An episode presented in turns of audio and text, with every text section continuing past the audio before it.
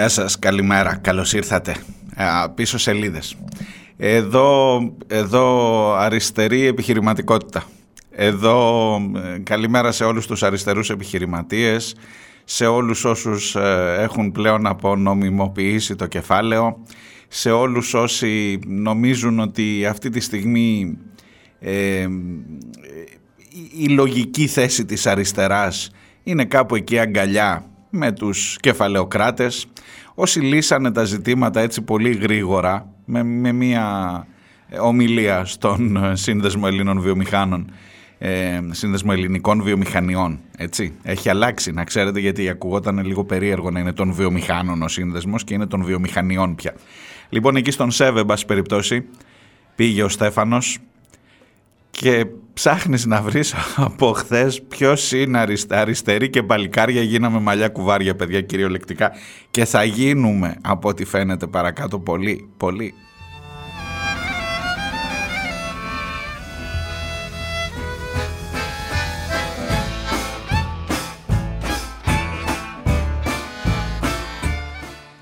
Λοιπόν, πριν από όλα θέλω να σας εξομολογηθώ ότι σήμερα θα είναι μια εκπομπή με περισσότερη μουσική ε, λόγω ανωτέρας βίας. Διότι θυμάστε που σας έλεγα ότι με κάποιο μαγικό τρόπο, δεν ξέρω ρε παιδί μου, αυτός ο κορονοϊός είναι τόσα χρόνια, το συζητάμε, το συζητάμε, το συζητάμε. Εμένα κάπως σαν να μην με, σαν να μην με ήθελε. Τώρα έχω την εντύπωση ότι με περιτριγυρίζει. Και ίσως να λείψω και τις επόμενες μέρες. Το λέω από τώρα να ξέρετε τι έχει συμβεί. Μην νομίζετε ότι αλλά δεν ξέρεις αρχίζουν κάτι κομμάρες, κάτι υδρότες, κάτι άνοιξε το air condition παραπάνω δεν την παλεύω, κάτι ναι αυτό και επειδή υπάρχει ήδη μέσα στο σπίτι, να σας πω και τα οικογενειακά, ε, μάλλον δεν θα την γλιτώσω από ό,τι φαίνεται. Οπότε σήμερα ακούτε και τη φωνή ίσως λίγο πιο μπάσα, πιο αυτό. Εντάξει σιγά σιγά θα το παλέψουμε, θα το παλέψουμε και με κορονοϊό θα επιβιώσουμε.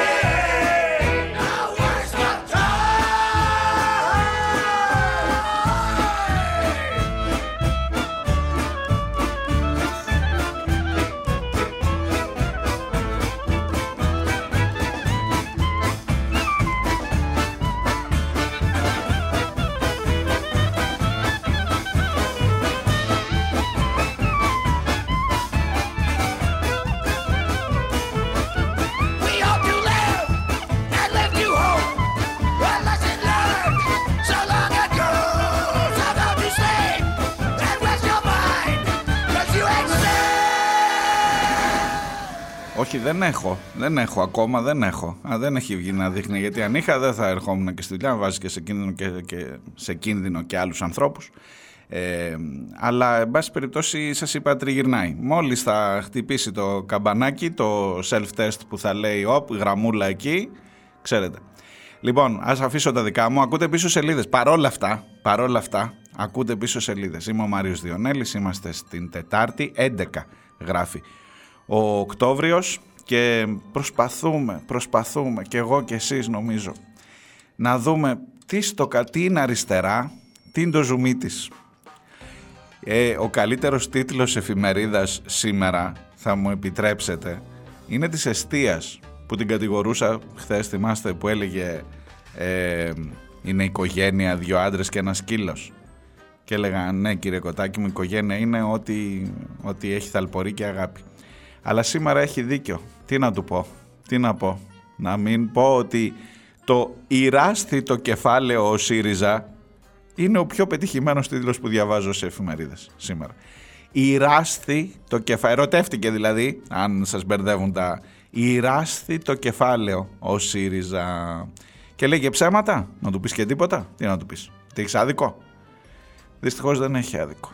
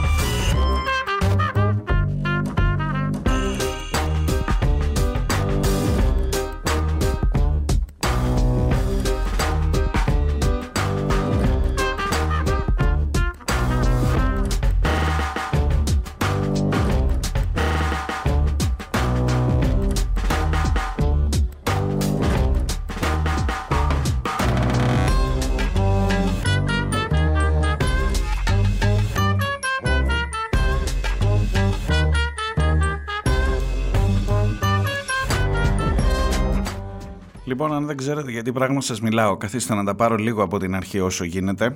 Ε, δυναμώστε λίγο volume εσείς, γιατί παραπάνω δεν... Εγώ κάνω ό,τι μπορώ εδώ από την κονσόλα, μου ακούτε πιο δυνατά. Ε, Χθες πήγε και μίλησε στον Σύνδεσμο Ελληνικών Βιομηχανιών, ο Στέφανος. Και είπε, έδωσε μια καινούργια πλατφόρμα πολιτική. Μόνος του την, μόνος του την αποφάσισε.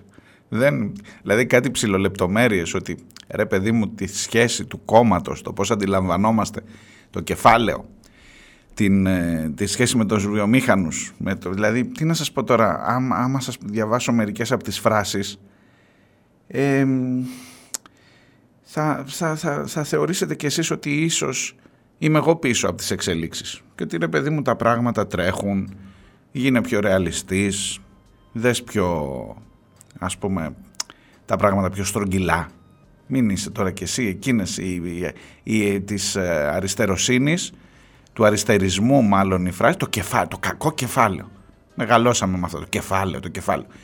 Και λέει εμείς δεν έχουμε, δεν είμαστε απέναντι στο κεφάλαιο, εμείς το, το αντιλαμβανόμαστε, δεν το δαιμονοποιούμε το κεφάλαιο. Σας διαβάσω ακριβώς συγκεκριμένα πράγματα.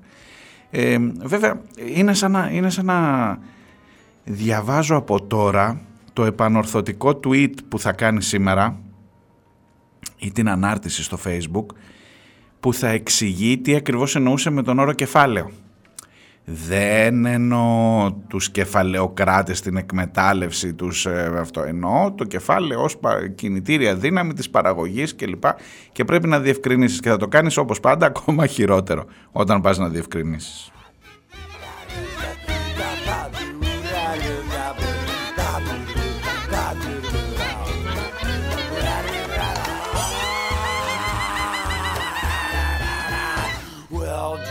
Blood and use your bones to build geodesic domes and rape your wives and burn your homes. I'm very pleased to hate you. I'm very pleased to hate you.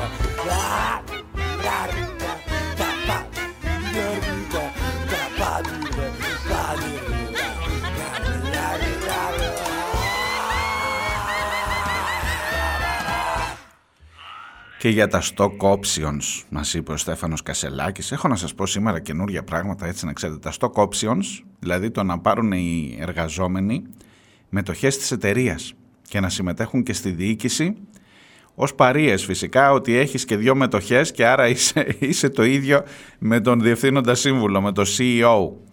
Ε, αυτά τα stock options τα έχει πει και ο Μητσοτάκης πριν από καιρό. Για να δεις πόσο έρχονται κοντά και πώς συγκλίνουν οι δύο κομματικοί μηχανισμοί, εν πάση περιπτώσει, ή τουλάχιστον ο μηχανισμός του Κασελάκη. Δεν λέω όλο το κόμμα, γιατί όλο το κόμμα, το υπόλοιπο από κάτω είναι στα κάγκελα.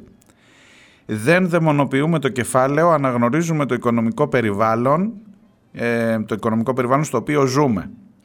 Ε, επίσης ε, για την ε, όλη στάση του ΣΥΡΙΖΑ απέναντι στην ε, οικονομία ε, αντιλαμβανόμαστε όλη, την, όλη τη λειτουργία της οικονομίας διαφορετικά. Καταρχάς, ποιοι αντιλαμβανόμαστε, Στέφανε, εσύ το αντιλαμβάνεσαι και το επιτελείο σου προφανώς γύρω-γύρω.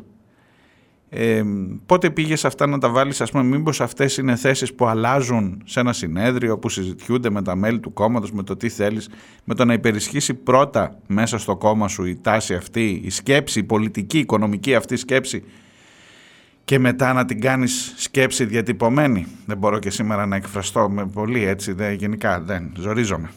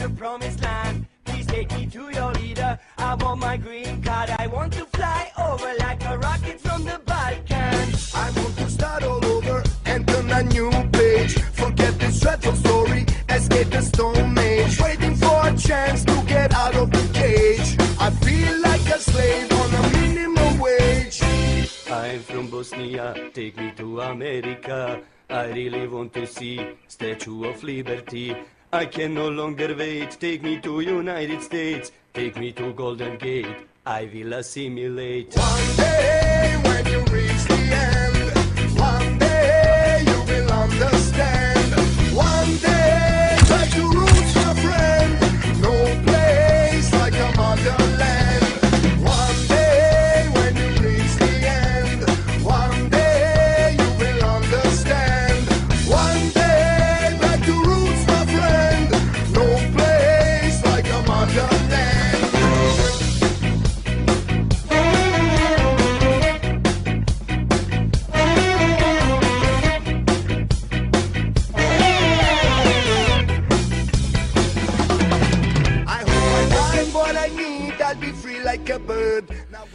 Εδώ η Dubiosa Collective λένε USA λέγεται το τραγούδι αυτό και θα έχει πολύ, σας έχω πει από εδώ και πέρα θα έχει πολύ, πολλές αναφορές στο USA, στις USA ε, η εκπομπή διότι θα έχουμε να λέμε πολλά. Αυτό ακριβώς τον κατηγορούν τον Στέφανο Κασελάκη ότι αυτή η πλατφόρμα που παρουσίασε φέρνει ρε παιδί μου πάρα πολύ στις λογικές του Δημοκρατικού Κόμματος. Ήδη ο ΣΥΡΙΖΑ έχει γίνει το νέο Δημοκρατικό Κόμμα στην Ελλάδα. Ε, 22 λέει Οκτωβρίου συνεδριάζει η Πολιτική Γραμματεία και η Κεντρική Επιτροπή του κόμματος με πρώτη φορά με πρόεδρο τον Στέφανο και ετοιμάζονται εκεί να πούνε μερικά λογάκια από ό,τι φαίνεται για το πού πάμε, πότε ήρθε το πλήρωμα του χρόνου και ο ΣΥΡΙΖΑ ηράστη το κεφάλαιο που τους κοροϊδεύει σήμερα η, αστι, η αιστεία. Ε, τι να σας πω, ε, δεν ξέρω ειλικρινά σε όλο αυτό και, και ερχόμαστε από τα προηγούμενα, τα θυμάστε έτσι, ερχόμαστε από το προηγούμενο ζήτημα που συζητούσαμε χθες για τα θέματα που έχουν να κάνουν με την παρένθετη μητρότητα, με τα δικαιώματα της LGBTQ κοινότητας, με το πώς τίθενται άτσαλα τα ζητήματα αυτά στο δημόσιο διάλογο από το Στέφανο. Ερχόμαστε από την προηγούμενη συζήτηση για την ε, επίθεση της Χαμάς και την πλήρη καταδίκη χωρίς να πεις μια κουβέντα για το τι ακριβώς κάνει το Ισραήλ. Αυτά βέβαια θα μου πείτε, αυτά δεν τα χρεώνεται και τόσο ο Στέφανος, αυτά ήταν από το Τζίπρα αποφασισμένα το πώς θα πάει. Αλλά γενικά ρε παιδί μου, θα μου πεις εσένα τι σε νοιάζει τώρα για ένα κόμμα, εσύ είσαι σε άλλο κόμμα. Είμαι, ναι. Και με, με γεια μου, με χαρά μου. Ε, τι σε νοιάζει εσένα, τι, τι πορεία θα ακολουθήσει σε ένα κόμμα. Ξέρεις τι με πειράζει, για να σου το απαντήσω έτσι πολύ γρήγορα. Ότι όλα αυτά γίνονται στο όνομα της αριστεράς. Ότι όλο αυτό είναι ότι τώρα πρέπει να θεωρήσω ότι η σύγχρονη, προοδευτική, συμπεριληπτική, ε, βάλε ό,τι λέξη θέλεις αριστερά, πρέπει να μην δαιμονοποιεί πια τη λέξη κεφάλαιο, πρέπει να το χρησιμοποιεί ως εργαλείο και εν πάση περιπτώσει πρέπει να μπει σε μια καινούργια φάση όλης αυτής της ε, αντίληψης, σε μια καινούργια αντίληψη όλων αυτών των πραγμάτων που ζούμε.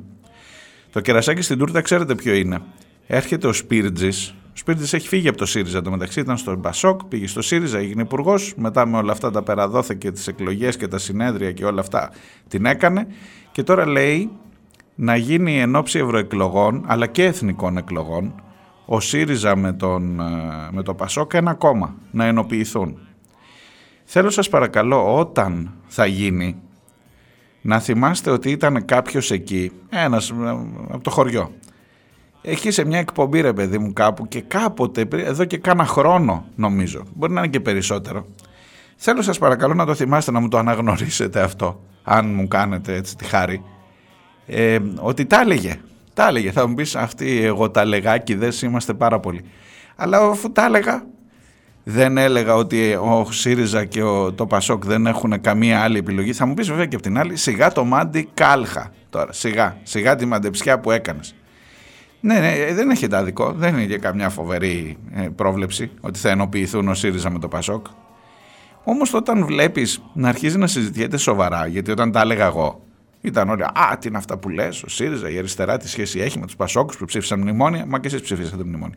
Ναι, αλλά με τους Πασόκου που ήταν το δεφθαρμένο κράτος, χρηματιστήρια, αυτά, πράγματα, ιστορίες. Ε, και σιγά σιγά το βλέπεις να αρχίζει να στρογγυλεύει, να στρογγυλεύει, να στρογγυλεύει και τελικά θα γίνει σε ένα κόμμα. Όταν θα γίνει και όταν την μέρα εκείνη που θα δείτε τις χαιρετούρες, τις χειραψίες, το αυτό κατεβαίνουμε μαζί, χαμόγελα, έτσι λαμπερά κλπ. Ε, να θυμηθείτε κάπου εκεί στην άκρη ότι υπήρχε και ένας που τα έλεγε τουλάχιστον ένα χρόνο πριν. Ε, αν έχει κάποια αξία, ξέρω εγώ.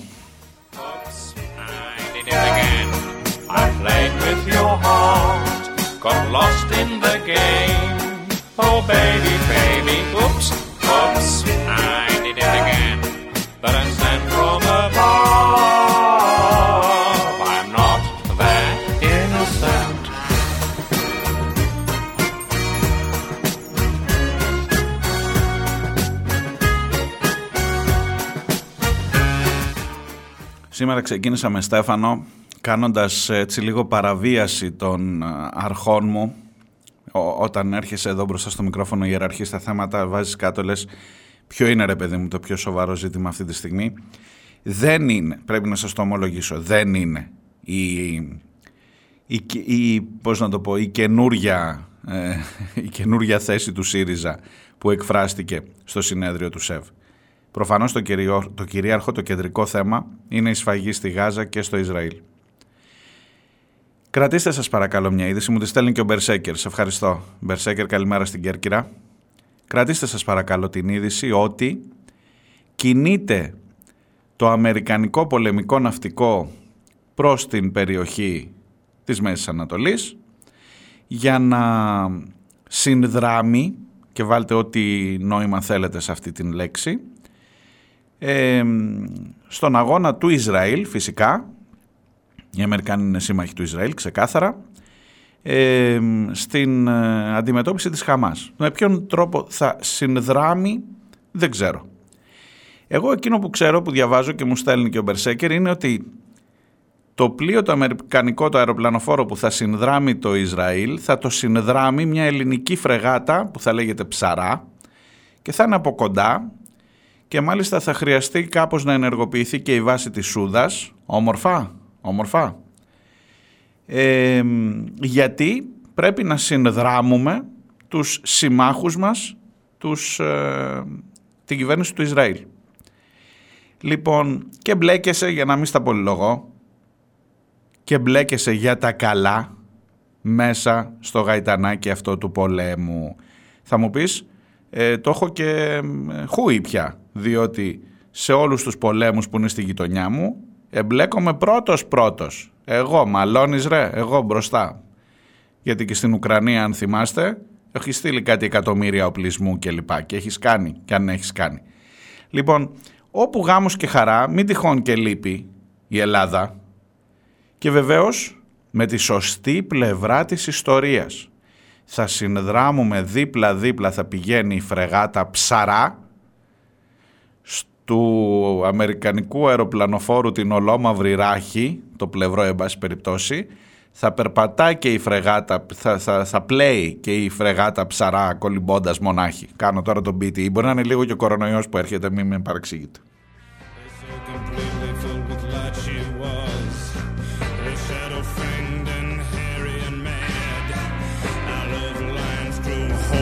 tangled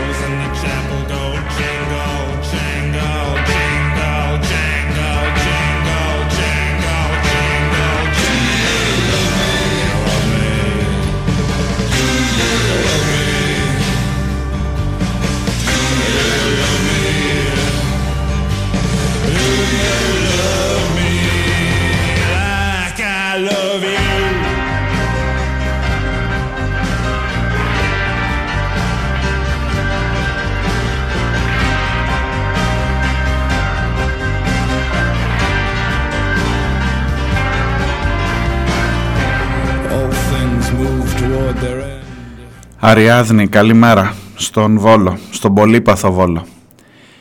Έχω ακούσει και αν έχω ακούσει αυτές τις μέρες για τον Βόλο πράγματα. Μου γράφει η Αριάδνη πρώτη μέρα που, που επιστρέψαμε στο γραφείο μετά τον ε, Ντάνιελ. Δεν είχαμε ρεύμα και μέχρι τώρα δουλεύαμε από το σπίτι. Αυτό είναι το λιγότερο, Αριάδνη. Ρεύμα δεν είχατε, είχατε όμως μπέο. Και θα ξαναέχετε από ό,τι φαίνεται μπέο. Ξέρεις, αντιλαμβάνομαι, για να ακούς τις πίσω σελίδες υποψιάζομαι ότι δεν θα έχεις ψηφίσει τον μπέο.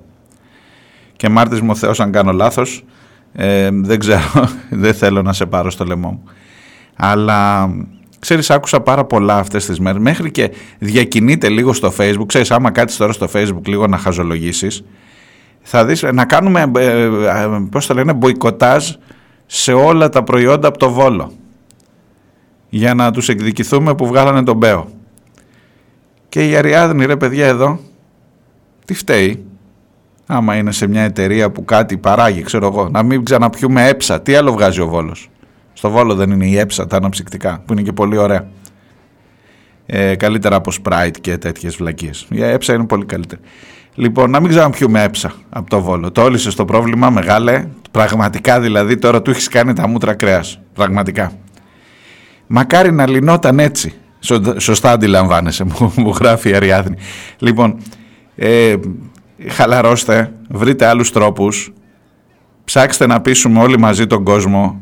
Υπάρχει πάρα πολλοί κόσμος που ανέχτηκε τον Μπέο και ανέχτηκε όλους αυτούς εδώ. Η αποχή είναι τεράστια.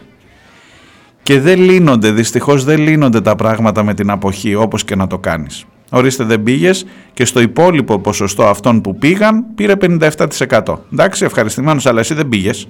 Εσύ δεν πήγες. Ούτε τα χέρια σου λέρωσες, ούτε συμμετείχε σε όλο αυτό το παιχνιδάκι, το εκλογικό κλπ. που δεν το πολύ γουστάρεις και εγώ δεν το πολύ γουστάρω. Εγώ συμμετείχα και από την άλλη πλευρά. Ναι, και εγώ πιστεύω ότι αν, ήταν, αν αλλάζαν τον κόσμο, οι εκλογές θα ήταν παράνομες. Τα λέγαμε παλιά, τα γράφαμε κάποτε. Αυτά. Αλλά έλα να δεις τα αποτελέσματα τώρα. Ορίστε, θα έχει μπέο στο Βόλο. Άτζε, καλημέρα. Ευχαριστώ για τα περαστικά. Ε, διάλειμμα πρώτο. Σήμερα θα πάω όσο μπορώ πιο χαλαρά και θα βγει η εκπομπή μέχρι το τέλος του δύο ώρου. Έρχομαι σε λίγο, μην φύγετε.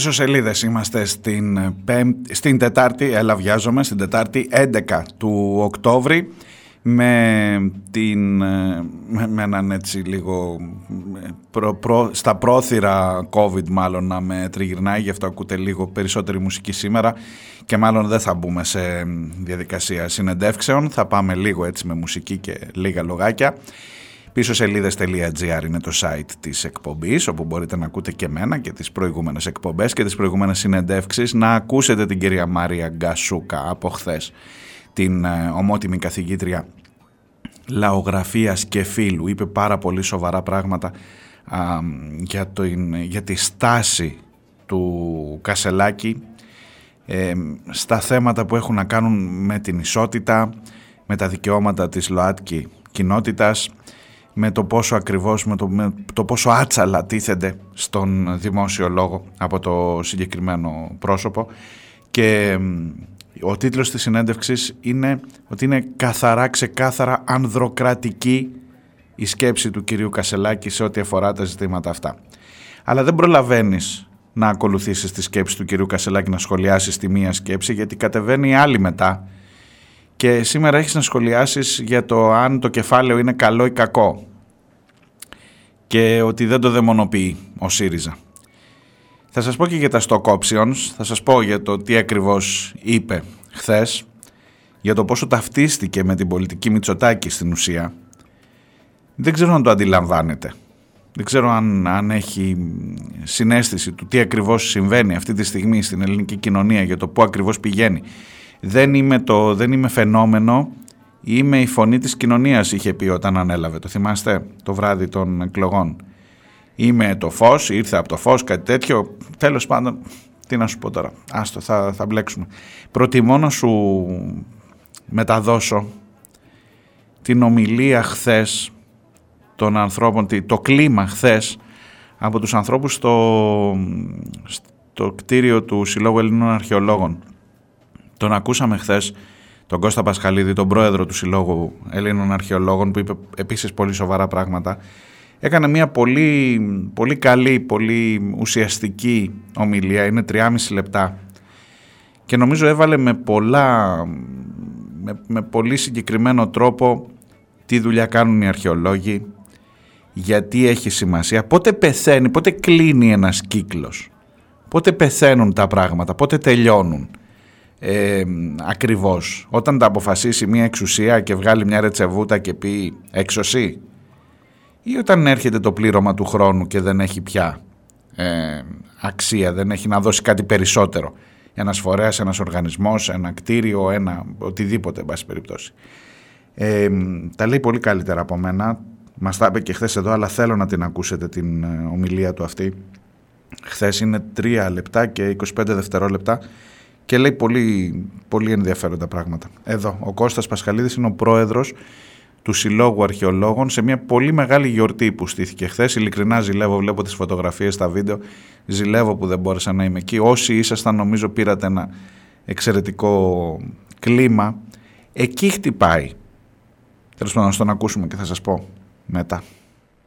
Το χώμα. Αλλά κυρίες και κύριοι, καλώς ήρθατε στο σπίτι μας. Καλώς ήρθατε στο σπίτι των Ελλήνων αρχαιολόγων, στο σπίτι όλων μας. Δεν πρόκειται απλώς για ένα κτίριο.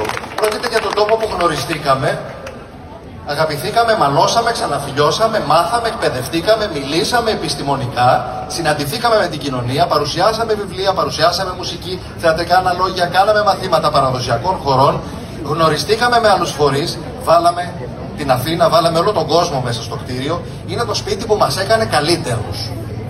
Εδώ και περίπου δύο μήνες, για έναν ακατανόητο για εμάς λόγο, μας ε, ζητήθηκε να φύγουμε από το σπίτι. Να παραδώσουμε το, τα κλειδιά και ποιος ξέρει να βρούμε κάπου αλλού στέγη. Είμαστε όμως 42 χρόνια σε ένα χώρο που το Υπουργείο Πολιτισμού μας είχε απόλυτη εμπιστοσύνη και ευελπιστούμε ότι θα συνεχίσει να μας έχει. Οι αρχαιολόγοι δουλεύουμε στο χώμα και έχουμε σκάψει πάρα πολλά σπίτια. Έχουμε σκάψει στρωματογραφίες σπιτιών, το ένα πάνω από το άλλο. Γνωρίζουμε πότε τελειώνουν τα πράγματα και πότε ξεκινούν ξανά από την αρχή. Είμαστε συμφιλειωμένοι με το τέλος των πραγμάτων και από την άλλη δεν είμαστε. Γιατί προσπαθούμε να τα αναστήσουμε, να τα συνθέσουμε ξανά, να δώσουμε την ερμηνεία και να μπούμε νοερά μέσα στη ζωή τους, μέσα στη ζωή του παρελθόντος. Έτσι λοιπόν ζούμε μια αντίφαση. Δέκα χρόνια πριν από σήμερα, σε αυτόν τον χώρο έγινε μια από τις εκατοντάδες διοργανώσεις όπου συζητήσαμε για τα μνημεία και την σύγχρονη τέχνη. Παρόν ήταν ο αείμνηστος Στέλιος Φαϊτάκης, ο σπουδαίος ζωγράφος και φίλος των αρχαιολόγων, φίλος μας προσωπικός και η συζήτησή μας ήταν για τη μνημιακότητα και τα στοιχεία μνημιακότητας στη σύγχρονη τέχνη. Στο τέλος της συζήτησης ο Στέλιος είπε ότι τα δικά μου έργα είναι φθαρτά γιατί οι άνθρωποι είμαστε φθαρτοί και τα αφήνω να καταστραφούν σιγά σιγά. Δεν με ρημνώ για τη συντήρησή τους. Αυτό μας έκανε πολύ μεγάλη εντύπωση και μας έκανε να αντιδράσουμε. Τα αντανακλαστικά των αρχαιολόγων που βρίσκονταν παρόντες στην αίθουσα ήταν ότι όχι, όχι, αυτό δεν, δεν πρέπει να γίνεται. Η τέχνη πρέπει να ζει για πάντα και πρέπει να συνεχίζεται. Δέκα χρόνια μετά, ο Στέλιος Φαϊτάκης δεν είναι ανάμεσά μας και έχει βεβαιώσει ότι είμαστε φθαρτοί. Πάρα πολλά πράγματα τελειώνουν, γίνονται σκόνοι και ξεχνιούνται. Όταν έρθει το πλήρωμα του χρόνου, όχι η θέληση ενός ανθρώπου, μια υπουργική απόφαση, μια διοικητική πράξη. Όχι. Η στρωματογραφία μας δεν έχει τελειώσει ακόμη. Έχουμε πολλές δεκαετίες που θα αφρίζεται, γιατί είμαστε ζωντανοί, είμαστε ενεργοί, είμαστε ελεύθεροι, είμαστε οι Έλληνες αρχαιολόγοι, είμαστε όλοι μαζί. Σας ευχαριστούμε που ήρθατε απόψε.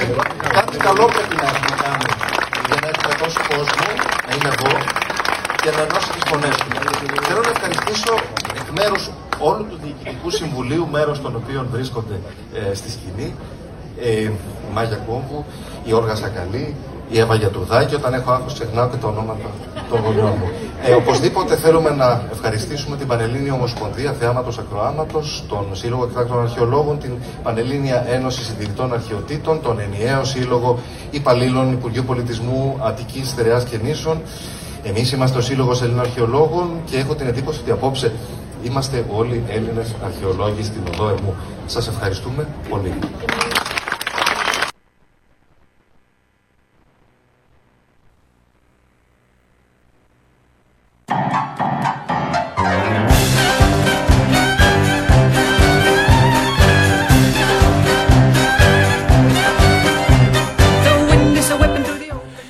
Λίγο κενό το ηχητικό όπως καταλάβατε στο τέλος. Λοιπόν, αυτός ήταν ο Κώστας Πασχαλίδης. Δεν έχει τελειώσει η στρωματογραφία μας και δεν θα τελειώσει με υπουργική απόφαση της κυρίας Μενδώνη.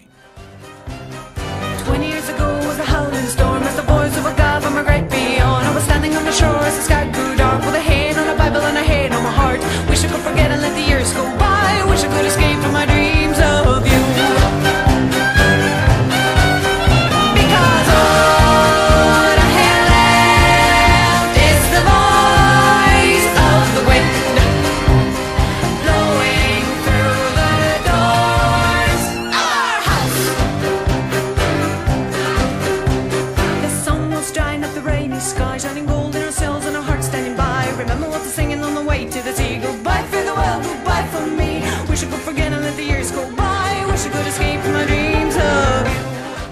Έχεις λοιπόν αυτούς τους ανθρώπους που παλεύουν, είναι εκεί, μιλάνε, δίνουν βήμα ακόμα και σε αυτούς με τους οποίους διαφωνούν, ε, ανοίγουν ένα διάλογο στην κοινωνία, δείχνουν εν πάση περιπτώσει τι ακριβώς υπερασπίζονται φυσικά τις αρχαιότητες, αυτή είναι η δουλειά τους, δείχνουν ακριβώς τι μπορεί να αποτελεί σήμερα ε, στόχο ή, ή εν πάση περιπτώσει τι μπορεί να, να αποτελεί ηθικό ε, παράδειγμα για έναν άνθρωπο που μπορεί να θεωρεί τον εαυτό του ξέρω εγώ αριστερό.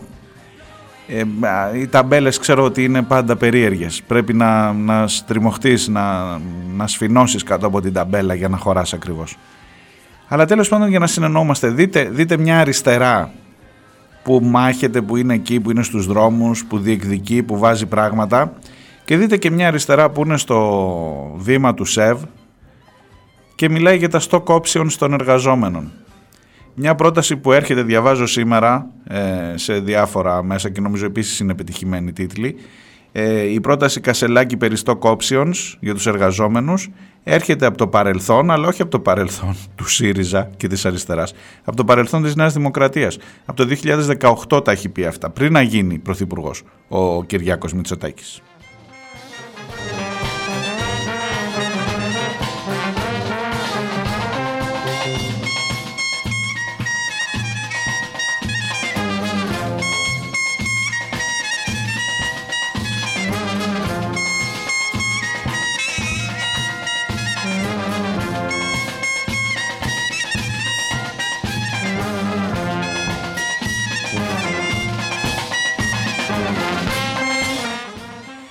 Το είπε που λέτε εκεί, άρχισαν να ακούγονται διάφορα σχόλια, βγήκε μετά με tweet, γιατί ξέρεις δεν είναι μόνο η ομιλία, πρέπει να παρακολουθείς και τα tweet μετά.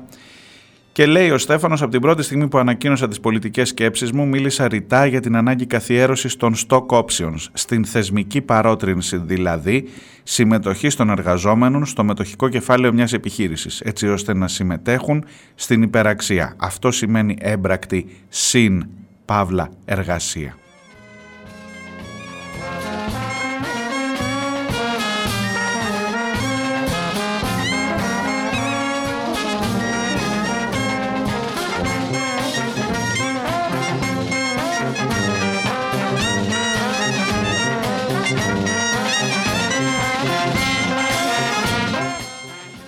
Και ότι, ο, ότι στα, στα μάτια του ΣΥΡΙΖΑ μπορείτε να βλέπετε έναν καινούργιο σύμμαχο, τον ΣΕΒ και τέλος πάντων όλα αυτά τώρα μη σας κουράζω, κατα, κατανοείτε φαντάζομαι. Μπορείτε να την ψάξετε να την ακούσετε όλη την ομιλία του Στέφανου Κασελά και εγώ επικεντρώνω σε εκείνα τα σημεία που προφανώς κάνουν τζιζ και που προφανώς δημιουργούν μια αναταραχή όταν έχεις μπει, όταν έχεις τριμωχτεί κάτω από την ταμπέλα που λέει αριστερά και όταν προσπαθείς και όταν για σένα σημαίνει κάτι αυτό και προσπαθείς να τηρήσεις πέντε βασικούς άξονες, πέντε βασικές αρχές και έρχεται ο άλλος και στα κάνει έτσι μπορεί να είναι τώρα ακούστε υπάρχει και η λέξη ε, he's thinking out of the box.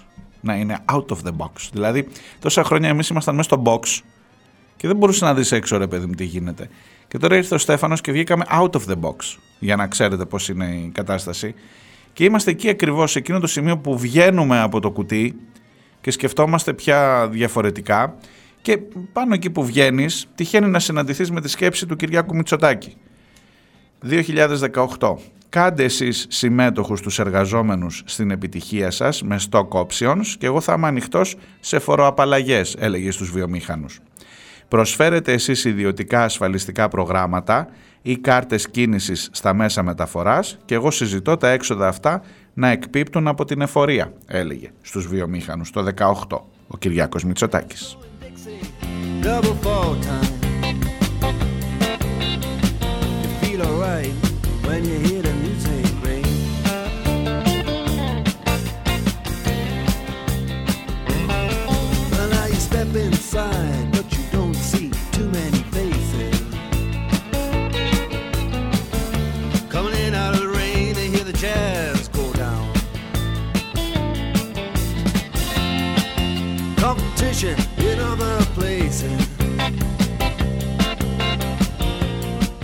Ξέρετε κάπου εκεί πάνω στράβωσε, κάπου ε, μπήκε και το όνομα του Βαρουφάκη σε όλη αυτή την κουβέντα. Γιατί λένε και ο Βαρουφάκης δεν έλεγε ένας εργαζόμενος, μία μετοχή, μία ψήφος. Αυτά δεν τα λέγαμε στα κανάλια. Ε, άκου να δεις τώρα, άκου να δεις μπλέξιμο τώρα. Και αυτό δεν είναι συμμετοχή των εργαζόμενων. Όχι, δεν κατάλαβες. Αυτό το τελευταίο, το ένας εργαζόμενος, μία μετοχή, μία ψήφος, είναι η εταιρεία στα χέρια των εργαζόμενων.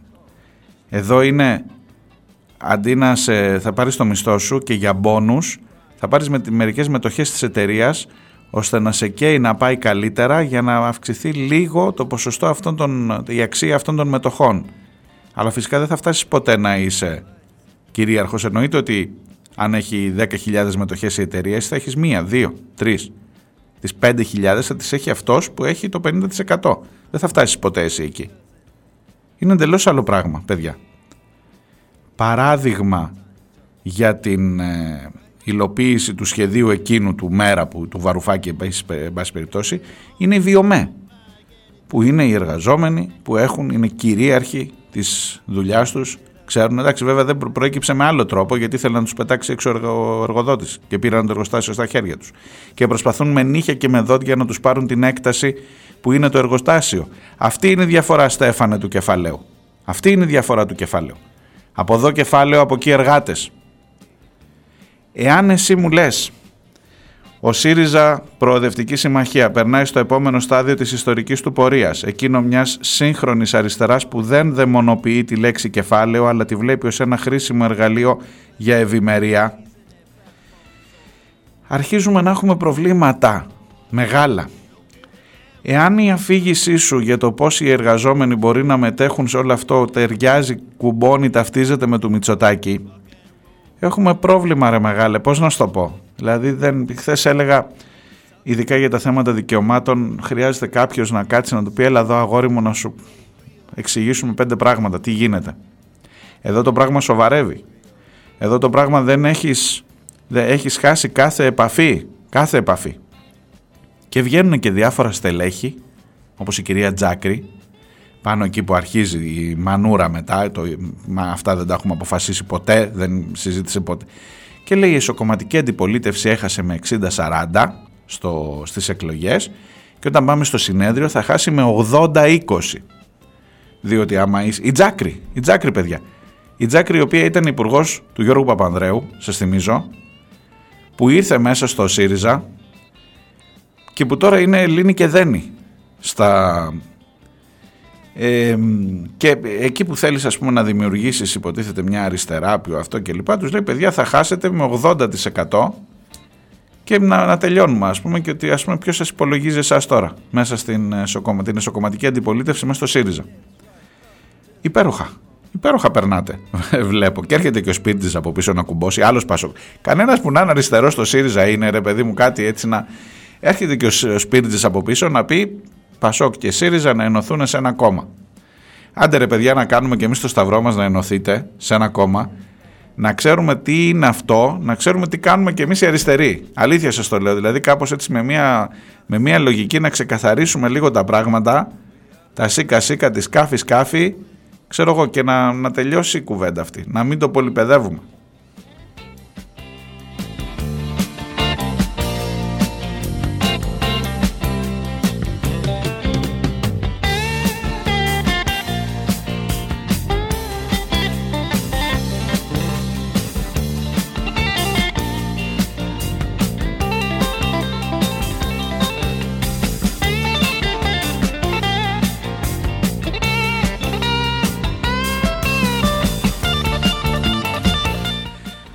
Gerald Ford θα είναι η, το αεροπλανοφόρο που θα στείλουν οι Αμερικανοί για να πάει εκεί προς τα νερά, να στηρίξει με κάθε τρόπο το Τελαβίβ, να πλεύσει προς τα νερά, στα ανοιχτά της ε, Γάζας, για να στηρίξει το Τελαβίβ και επίσης εμείς θα στείλουμε τα ψαρά, σας το είπα, ψαρά μαζί και Gerald Ford γύρω-γύρω, δίπλα-δίπλα, θα είναι η υποστήριξη που θα παρέχει και, και άλλα ενδεχομένως και από άλλες χώρες και υπάρχει πληροφορία, την έβγαλε πρώτο το Open, το τηλεοπτικό κανάλι, αλλά σήμερα είναι και στις εφημερίδες, ότι η βάση της Σούδας θα παίξει ένα ρόλο σε ό,τι αφορά τον πόλεμο που έχει ήδη ξεκινήσει στην Μέση Ανατολή. Το Ισραήλ δέχεται και από αλλού πια επιθέσεις, όχι μόνο από τη Χαμάς και γενικά κλιμακώνεται η ένταση εκεί, κλιμακώνεται και η προπαγάνδα σας τα έλεγα και χθες.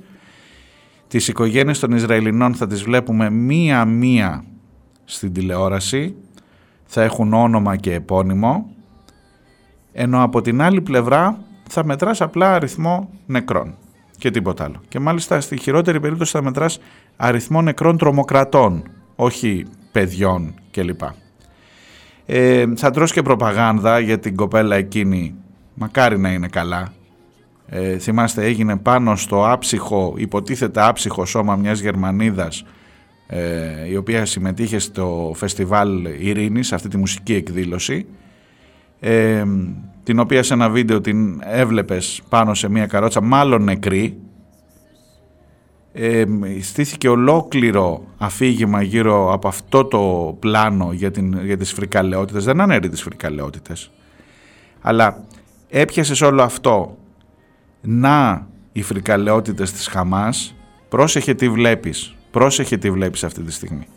Τελικά αποκαλύπτεται ότι, είναι, ότι η γυναίκα είναι τραυματισμένη, είναι ζωντανή και λιγάκι ξεφουσκώνει το ρόλο αυτό και παστιμάσαι με την έγκαιο στο, στη Μαριούπολη. Πρόσεχε τι βλέπεις αυτή τη στιγμή. Πέφτει πάρα πολύ προπαγάνδα. Χωρίς να σημαίνει ότι δεν γίνονται φρικαλαιότητες, ότι δεν έχουν απαγάγει ε, γυναίκες και παιδιά ή της Χαμάς. Αλλά γίνονται φρικαλαιότητες και από τις δύο πλευρές εσύ βλέπεις μόνο αυτό που βολεύει εκείνη τη στιγμή. Έχει το νου σου λίγο παραπάνω.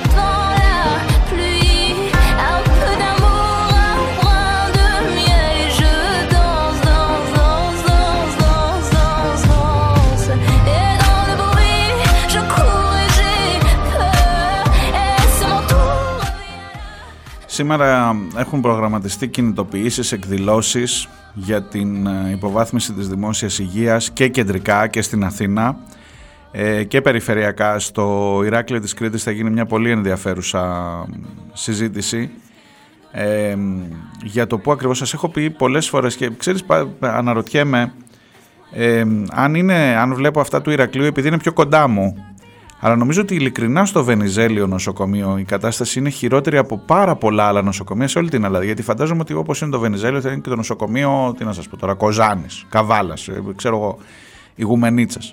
Ε, αλλά νομίζω ότι έτσι αντιλαμβανόμενος λίγο τα πράγματα και βλέποντας τους ανθρώπους εκεί που λένε συγκεκριμένα πράγματα για το πόσοι έχουν παραιτηθεί, για το πώς έχουν σταματήσει, ότι είναι πραγματικά άσχημα. Ωστόσο, όχι μόνο στο Ηράκλειο, στην Κρήτη, όχι μόνο στα Χανιά και κεντρικά σήμερα, θα σας πω παρακάτω, γιατί πάμε τώρα στο επόμενο διάλειμμα, υπάρχουν συγκεκριμένες κινητοποιήσεις στο θέμα της υγείας, ε, είναι κέριο αυτή τη στιγμή και φαίνεται ότι μιλάμε για μια κατάρρευση και έχει το Στέφανο να λέγεται στο κόψιον στον εργαζόμενο. Εντάξει, έρχομαι σε λίγο. down, down, down,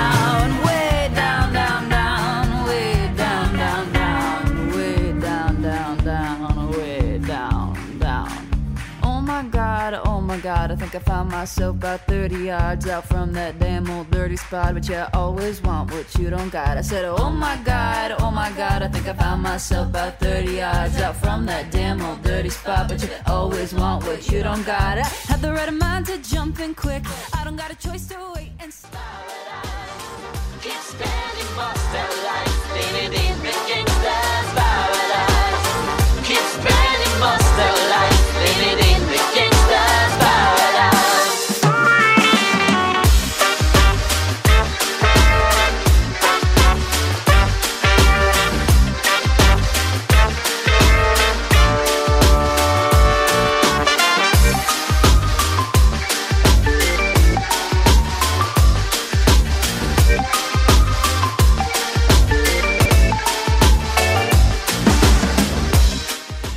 Ακούτε πίσω σελίδες. Είμαι ο Μάριος Διονέλης. Είμαστε στην Τετάρτη, 11η μέρα του Οκτώβρη και στο πίσω σελίδε.gr μπορείτε να βλέπετε και τις προηγούμενες εκπομπές.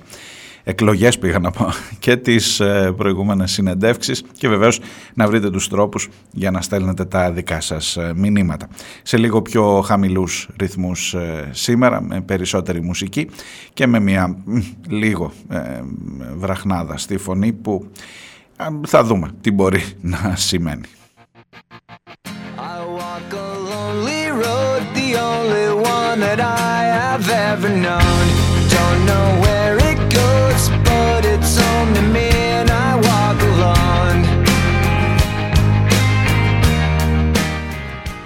Λοιπόν, σας έλεγα για τις κινητοποιήσεις των υγειονομικών που σήμερα θα βρεθούν στο Γενικό Λογιστήριο του κράτους. Εκεί επικεντρώνεται η αντιπα... όχι στο Υπουργείο Υγείας, μάλλον καταλαβαίνω ότι μάλλον με το Υπουργείο Υγείας δεν έχουν και πολλά να πούν πια και πηγαίνουν εκεί που χτυπάει η καρδιά των οικονομικών του κράτους διότι τα μισθολογικά τους, τα θέματα τα εργασιακά, το πώς δίνεις κίνητρο σε ένα γιατρό να μείνει σε αυτή τη χώρα, τη ρημάδα, το πώς μπορεί να μην οδηγείς με την κατάσταση που επικρατεί στα νοσοκομεία σε μαζική φυγή υγειονομικών και από το σύστημα υγείας, το δημόσιο, κάποιοι για να ιδιωτεύσουν, αν είσαι καλός γιατρός, όχι δεν θέλω να πω ότι μόνο οι καλοί γιατροί ιδιωτεύουν, ε, αν όμως έχεις σε πάση περιπτώσει έναν κύκλο, αν ξέρεις ότι μπορεί να σταθείς, ε, λες θα το πάρω το ρίσκο και θα πάω, ξέρω και ανθρώπους που το σκέφτονται πάρα πολύ σοβαρά ενώ είναι μέσα στο σύστημα υγείας και δίνουν μάχες κάθε μέρα και έχεις και από πάνω σου ένα εντέλεσθε του διοικητή και έχεις από πάνω σου και μία πίεση και έχεις τελικά και στην ώρα του, των επιγόντων την αγωνία του καθενός και τον πόνο και μπορεί να φας και ξύλο στο τέλος τέλος γιατί ο άλλος εσένα βλέπει μπροστά, σου, μπροστά του ε, και το σκέφτονται πολύ σοβαρά. Ρε παιδί μου, ξέρω και δέκα ανθρώπους, μήπως αν ανοίξω ένα ιατρείο κάπως μπορώ να σταθώ, να πληρώνω εκεί πέρα ένα τέβε, τι πληρώνω ΑΕ και να, να κάνω, να ζήσω την οικογένειά μου κι εγώ. Ε, δεν σου αφήνει πολλά περιθώρια. Το σύστημα αυτό έτσι όπως έχει γίνει μέσα στα νοσοκομεία είναι πραγματικά αποκρουστικό για έναν, ειδικά για έναν νέο άνθρωπο. Ε, που θέλει να μπει, να προσφέρει, έχει όρεξη και που βλέπεις να του κόβονται τα φτερά την επόμενη μέρα ας πούμε, που θα περάσει το νοσοκομείο. Και με αυτά τα αιτήματα η ΠΟΕΔΗΝ μ, βρίσκεται σήμερα στο, λογιστήριο, στο Γενικό Λογιστήριο του Κράτους. Στις 12 η ώρα είναι συ- η συγκέντρωση προγραμματισμένη. Υπάρχει και στάση εργασίας από τις 11 μέχρι τις 3. Για να ξέρετε δηλαδή αν βρεθείτε σήμερα σε νοσοκομεία μάλλον θα υπολειτουργούν. Περισσότερο θα μου πεις από ότι υπολειτουργούν. Ναι, δεν ξέρω. Ε, καλύτερα να μην, βρε- να μην βρεθείτε καθόλου.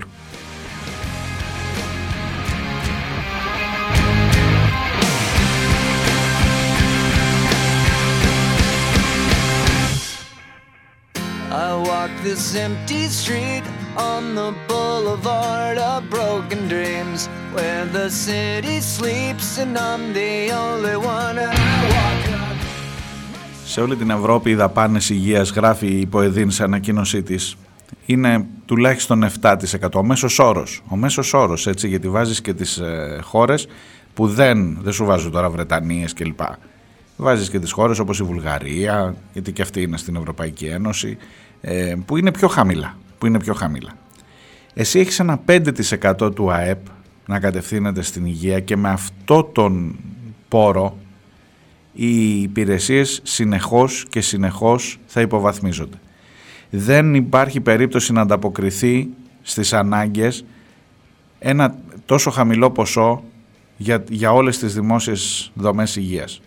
Δεν μπορεί να προσλαμβάνεις ε, γιατρούς και νοσηλευτές, ειδικά νοσηλευτές. Καλά ο γιατρός πες θα πάρει ένα χιλιάρικο, 1200.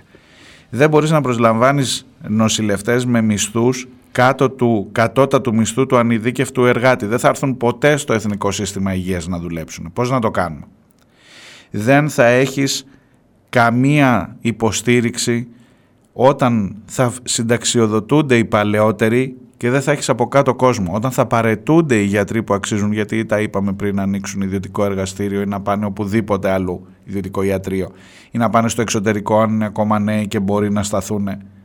Δεν θα έχεις πίσω πάγκο για να κάτσεις στην δημόσια και πού θα πάει ο ασθενής τελικά στο ιδιωτικό. Θα πληρώσει. Θα πληρώσει αν θέλει να γιατρευτεί. Αν έχει να πληρώσει. Αν δεν έχει να πληρώσει, ξέρετε.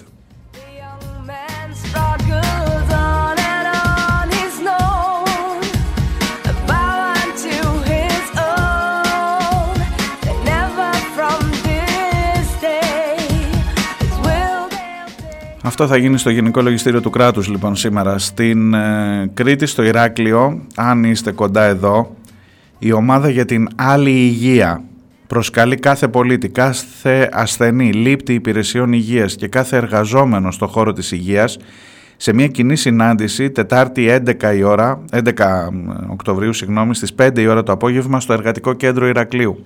Λεωφόρος Δημοκρατίας είναι αυτό. Α, αφορμή για αυτή την πρωτοβουλία στάθηκε η εικόνα κατάρρευσης του Βενιζέλιου νοσοκομείου, αναστολή λειτουργίας των τακτικών χειρουργείων, κύμα παρετήσεων των γιατρών. Βάλτε μέσα σε αυτή την παρένθεση, μάλλον έχει γραφτεί πιο πριν. Τώρα έχουμε αναστολή, εκτός από τα χειρουργεία, αναστολή και των απογευματινών ιατρίων και οι συνέπειες που έχει αυτό για την υγεία όλων των κατοίκων του νησιού.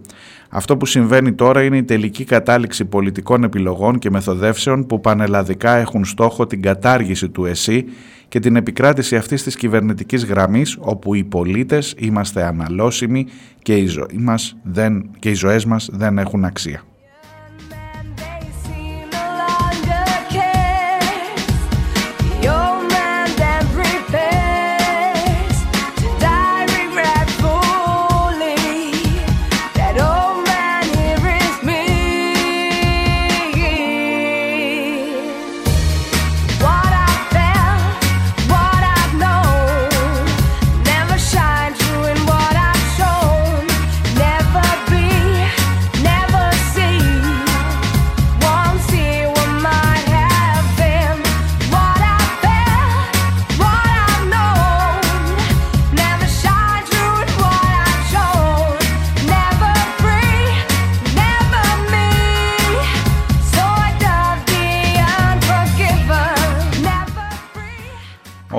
Καλός φίλος ο Αντώνης από την αρχαία Ολυμπία έχει θυμώσει και όπως είναι φυσιολογικό με όσα συμβαίνουν στην Γάζα, στο Ισραήλ και με το πώς αντιλαμβανόμαστε τα πράγματα εμείς και κυρίως πώς θα αντιλαμβάνεται η εξουσία.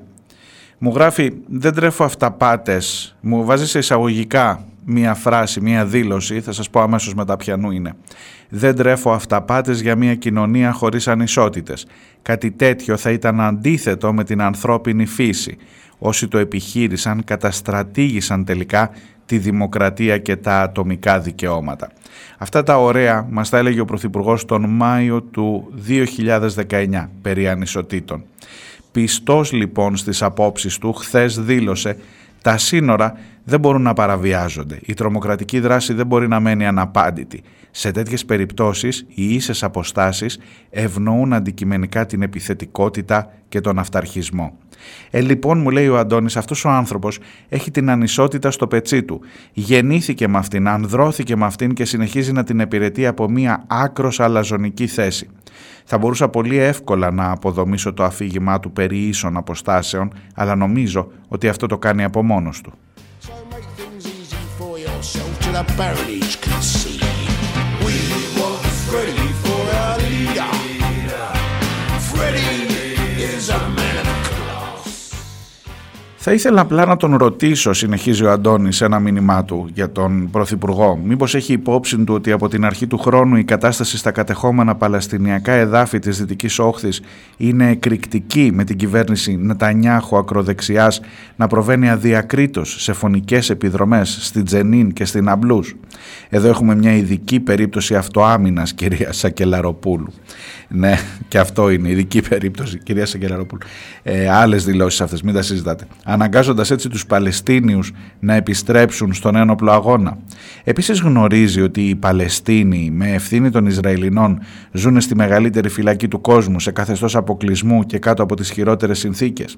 Αξίζει να σημειώσει κανείς ότι σε μια περιοχή με έκταση 365 τετραγωνικών χιλιόμετρων ζουν ή καλύτερα προσπαθούν να ζήσουν 2,5 εκατομμύρια άνθρωποι. Και μία σύγκριση.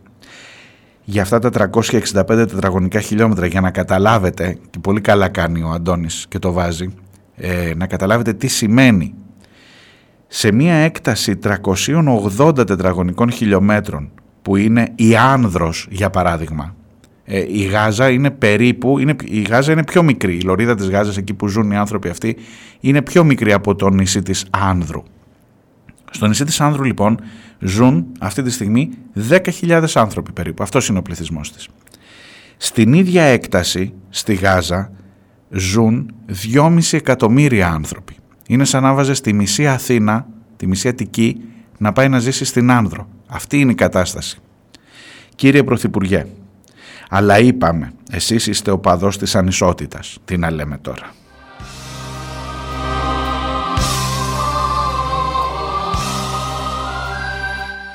Το έκανε σε σχήμα, ψάξτε να βρείτε τα, τα γραφικά του, ο εξαιρετικός ο Τζόντι, ένας ε, γραφίστας Έλληνας που ζει εδώ και πολλά χρόνια στην Ολλανδία. Ε, το έκανε σε εικόνα με την Χαλκιδική, με το τρίτο πόδι, με τη Χερσόνησο του Άθο. Λέει θα ήταν σαν να βάλεις όλη την κεντρική Μακεδονία να ζούσε σε ένα, σε ένα πόδι μόνο της Χαλκιδικής. Έτσι, αυτό θα ήταν αν είχες στην Ελλάδα την ε, λωρίδα της Γάζας. Για να καταλάβεις πόσος κόσμος, σε πόση έκταση και βεβαίως δεν βάζεις τις συνθήκες και με βόμβες να πέφτουν από πάνω και χωρίς ηλεκτρικό, χωρίς παροχές, χωρίς οτιδήποτε και με καταπίεση και με αυστηρή επιτήρηση στο πώς ποιος μπαίνει, ποιος βγαίνει γιατί χρειαζόμαστε, τους χρειαζόμαστε και για εργάτες στο Ισραήλ. Αυτή είναι η κατάσταση ακριβώς. Αλλά είπαμε πρέπει εσύ να είσαι στη σωστή πλευρά της ιστορίας ρε γάμοτο και δε- δε- μερικές φορές η σωστή πλευρά της ιστορίας δεν είναι η ίδια, δεν ταυτίζεται με την σωστή πλευρά της ηθικής, του δίκαιου, της δικαιοσύνης γενικότερα, της ανθρωπιάς. Αλλά τι να κάνουμε, δεν φταίς εσύ, η ανθρωπιά αυτή που δεν πήγε από το άλλο πλευρό.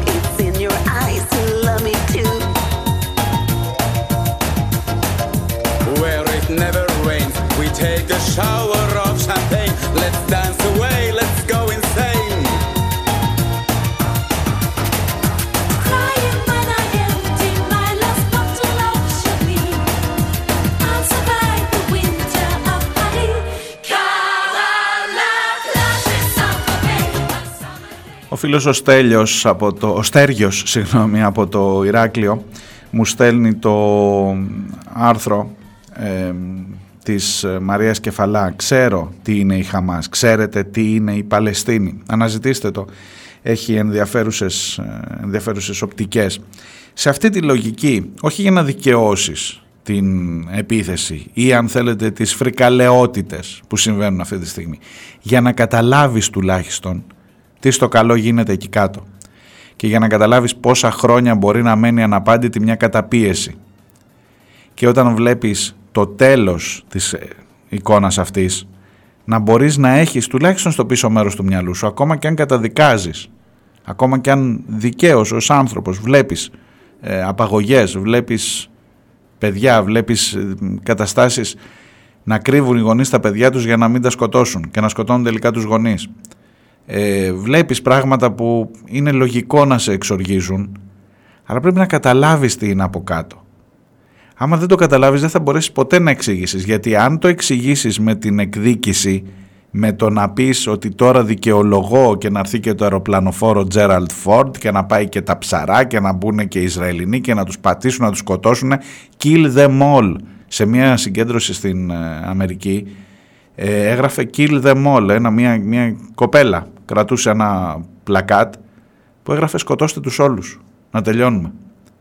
Λοιπόν, δεν θα τελειώσεις ποτέ και όλους να τους σκοτώσεις, πάλι η συλλογική μνήμη, θα έρθουν άλλοι μετά. Δεν τελειώνει έτσι το πράγμα, παιδιά. Και εν πάση περιπτώσει είναι φρικαλαιότητα να τους σκοτώσεις όλους, αλλά είναι φρικαλαιότητα να μπαίνουν και να σκοτώνουν μέσα στο έδαφος σου, αλλά δεν είναι φρικαλαιότητα να τους σκοτώσεις όλους. Και μήπως αυτό απαντάει σε προηγούμενη φρικαλαιότητα. Και μήπως όλο αυτό είναι ένας κύκλος που δεν θα κλείσει ποτέ.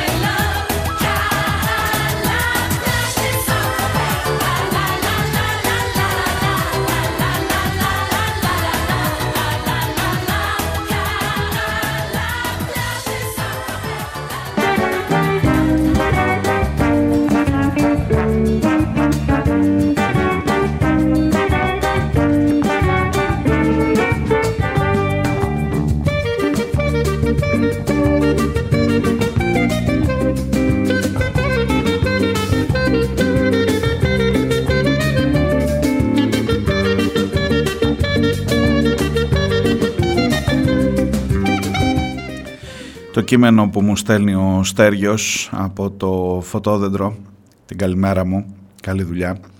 Ε, το υπογράφει η Μαρία Κεφαλά, είναι στο 2020 magazine, 2020mag.gr και έχει πάρα πολύ μεγάλο ενδιαφέρον για να πας λίγο προς τα πίσω. Αυτό το ξέρεις, ξέρω τι είναι η Χαμάς, ξέρετε τι είναι η Παλαιστίνη. Ε, ξέρεις τι έχει γίνει πιο πίσω; Ξέρεις ότι η Παλαιστίνη είναι η μαύρη τρύπα, τρύπα στην καρδιά κάθε ελεύθερου ανθρώπου. Είναι η σημειολογία της ανθρωπότητας. Ξέρεις ότι είναι η μεγαλύτερη πληγή μας που αιμορραγία σταμάτητα από το 67 και κανείς δεν φροντίζει να την κλείσει.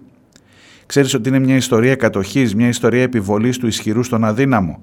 Ότι είναι η φωτογραφία του υπεριαλισμού, ότι είναι το μεγαλύτερο διαρκές έγκλημα της ανθρωπότητας. Γιατί για κάθε παιδί που σκοτώνεται στα μαρτυρικά εδάφη της φταίω εγώ και εσύ, τόσο απλά. Το ξέρεις αυτό;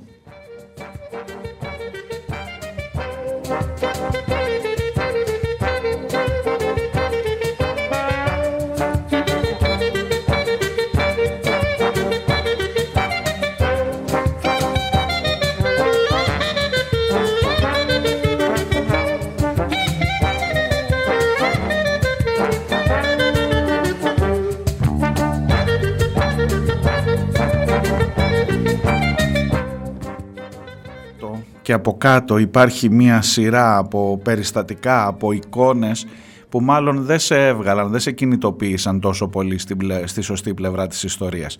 Δεν τα, τα άφησες να περάσουν έτσι και δεν εξοργίστηκες. Και δεν χρειάστηκε να έρθει κανένα αεροπλανοφόρο για να επιβάλλει την τάξη για αυτές τις περιπτώσεις. Και έχει μία σειρά από ημερομηνίες, 8 Δεκάτου, τέτοιες μέρες Οκτωβρίου του 18, Ισραηλινοί στρατιώτες χτυπούν και απάγουν παιδιά Παλαιστινιακών σχολείων στην κατεχόμενη Χευρώνα. και με βίντεο από κάτω αν θέλεις να το δεις.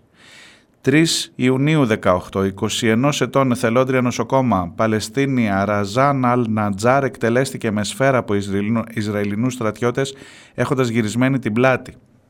Φωτογραφία από κάτω.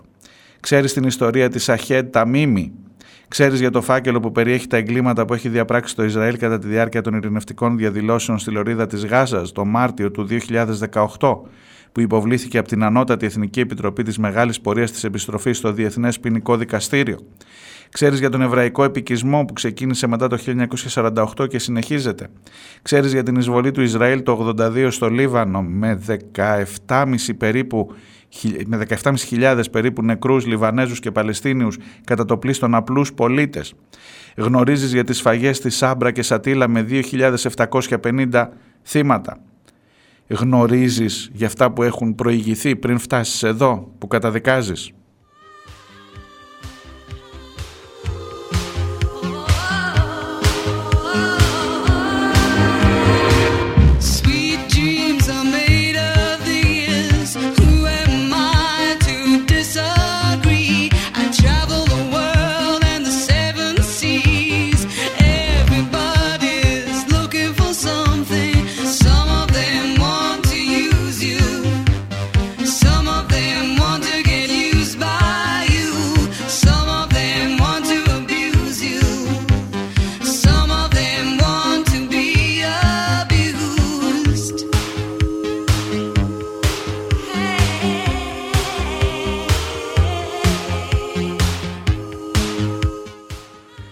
Βρετανίδα Υπουργός Εσωτερικών, επειδή έχουν ξεκινήσει διαδηλώσεις και στην Βρετανία, αναβάθμισε το τι ακριβώς σημαίνει απειλή, το τι σημαίνει παράνομη πράξη.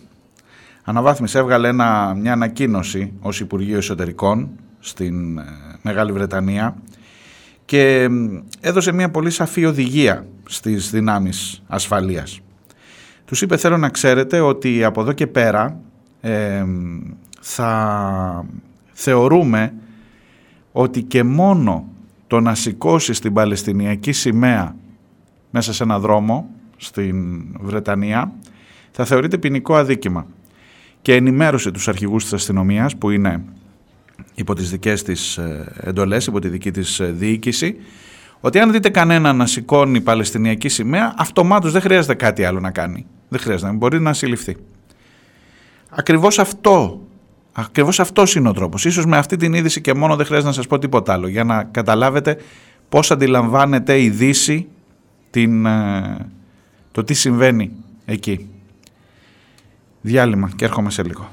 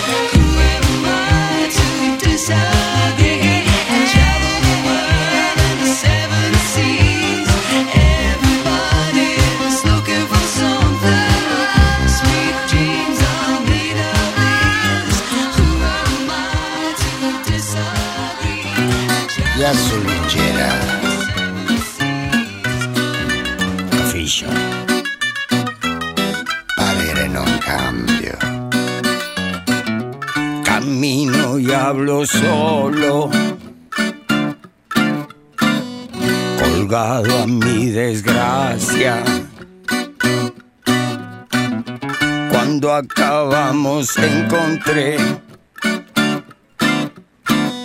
en el pesar toda mi gracia. Cuando acabamos encontré en el pesar toda mi gracia. Lingera. Capiscio.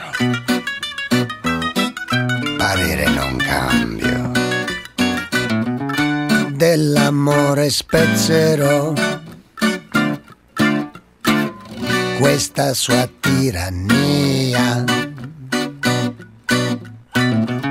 Una volta mi è bastato, ora non sarò più ingannato. Una volta mi è bastato, non sarò più ingannato.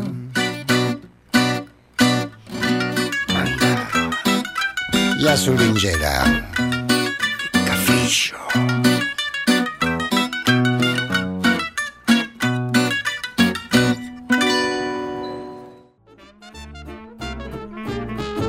Who walks in when I walk out?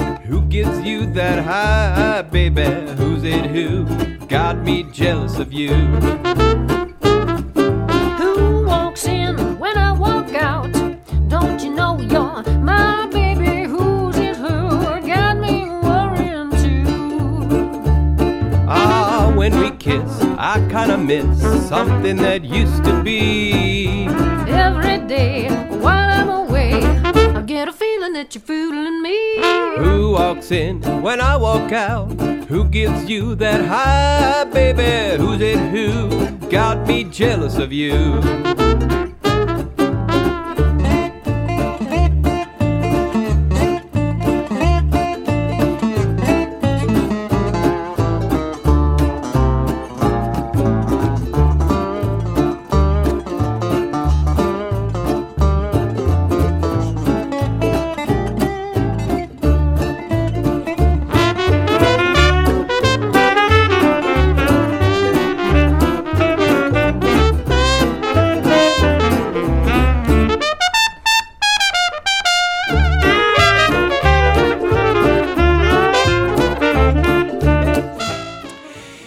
Θα με ρωτήσετε μάλλον για ένα ε, τραγούδι του Ντανιέλ Μελίνκο του Αργεντίνου Τανκέρο ε, που ακούστηκε πριν και που έμοιαζε πάρα πολύ με ρεμπέτικο, καλά σας ε, έμοιασε. Ε, Καμίνο ή Χάμπλο Σόλο, αν τα λέω σωστά, ε, μαζί με τον Βινίσιο Καποσέλα τον Ιταλό. Σε μια διασκευή δεν έχει να κάνει με, δεν είναι διασκευή ελληνικού ρεμπέτικου αλλά μια έμοιαζε πάρα πολύ έτσι για να βάζω λίγο και τα των μουσικών επειδή μου φαίνεται ότι θα έρθει η ερώτηση για το τι ήταν αυτό που τέλειωσε το προηγούμενο μέρος της εκπομπής.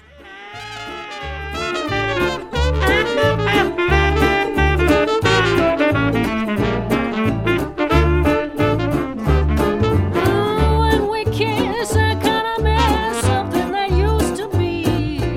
Every day while I'm away. Ναι, ναι, το Kill Them All, Νεφελίνα, το είπε και ένας Γερμανός κάποτε.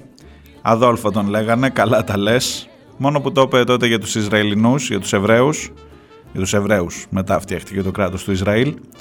Ε, τώρα, τα είπε και ο Τσιάρας προχθές, τώρα κάνουν ακριβώς τα ίδια που υπέστησαν τότε. Ε, τα φέρνει έτσι η ιστορία και, και η πλάκα είναι ότι όσο περισσότερο μιλάς γι' αυτό η πολύ εύκολη κατηγορία είναι ότι είσαι αντισημίτης ότι ε, είσαι κατά των Εβραίων κοιτάξτε πως έχει μπλέξει όλη αυτή η υπόθεση με, την, με τις ταμπέλες και με την, ε, με την εύκολη μεταφορά μιας κατηγορίας από τη μία πλευρά στην άλλη ε, που μπορεί να σε φέρει ακόμα και σε δύσκολη θέση. Θυμάστε το ίδιο ε, είχες να αντιμετωπίσεις όταν για παράδειγμα ξεκινούσαν οι αποστολές για τη Γάζα; Περίπου γι' αυτό κατηγορήθηκες θυμάσαι τότε με, τα, με το ένα καράβι για τη Γάζα; Όταν οτιδήποτε βάζεις στο δημόσιο διάλογο ως υπεράσπιση του αυτονόητου δικαιώματος ενός λαού να ζήσει ή του άλλου λαού ο Ισραηλινός λαός σε αυτή την συγκυρία έχει την ισχύ με το μέρος του. Παρόλο που υπάρχουν και εκεί φωνές, σας το έχω ξαναπεί, που λένε πράγματα. Σας διάβασα εχθές και την ε, ανακοίνωση της Ισραηλινής οργάνωσης, της Εβραϊκής οργάνωσης από, το, από τις Ηνωμένες Πολιτείες που έβαζε ζητήματα πολύ συγκεκριμένα, που αναγνώριζε τα εγκλήματα που κάνει ο δικός τους λαός. Η δική τους κυβέρνηση, όχι ο δικός τους λαός, λάθος, η δική τους κυβέρνηση. Ε, ζητήματα που έλεγε, όπως μου λέει και ο φίλος ο Γιώργος ο Ζωγράφος, και ο Πάνος Χαρίτος στο, που έχει ζήσει, έχει, έχει φάει πολλά, πολλά μερόνυχτα στην ε, Γάζα ε, για το τι είναι ακριβώς η Χαμάς, ότι είναι δημιούργημα των Ισραηλινών στην ουσία. Ότι έγινε για να χτυπήσει την PLO του Αραφάτ. Ότι έγινε για να δώσει τις αφορμές που χρειάζεται ώστε να μην σταματήσει ποτέ ο πόλεμος αυτός. Είναι κάτι περίπου σαν τα τάγματα του Αζόφ στην ε, Ουκρανία που τους έφερες και μέσα στο κοινοβούλιο, αν θυμάσαι. Είναι κάτι περίπου σαν τις καταστάσεις που χρειάζεται η ιστορία για να πάρει μπροστά και για να μπορεί να λειτουργεί η πολεμική μηχανή. Γιατί περί αυτού πρόκειται και εδώ. Το USS Gerald Ford θα έρθει τσάμπα; Οι επιχειρήσεις που θα γίνουν είναι για το καλό της ειρήνης. Είναι για το καλό, για την προστασία του δίκαιου και για την προστασία της σωστής πλευράς της ιστορίας. Εντάξει, αν νομίζετε, εγώ δεν έχω να διαφωνήσω περισσότερο.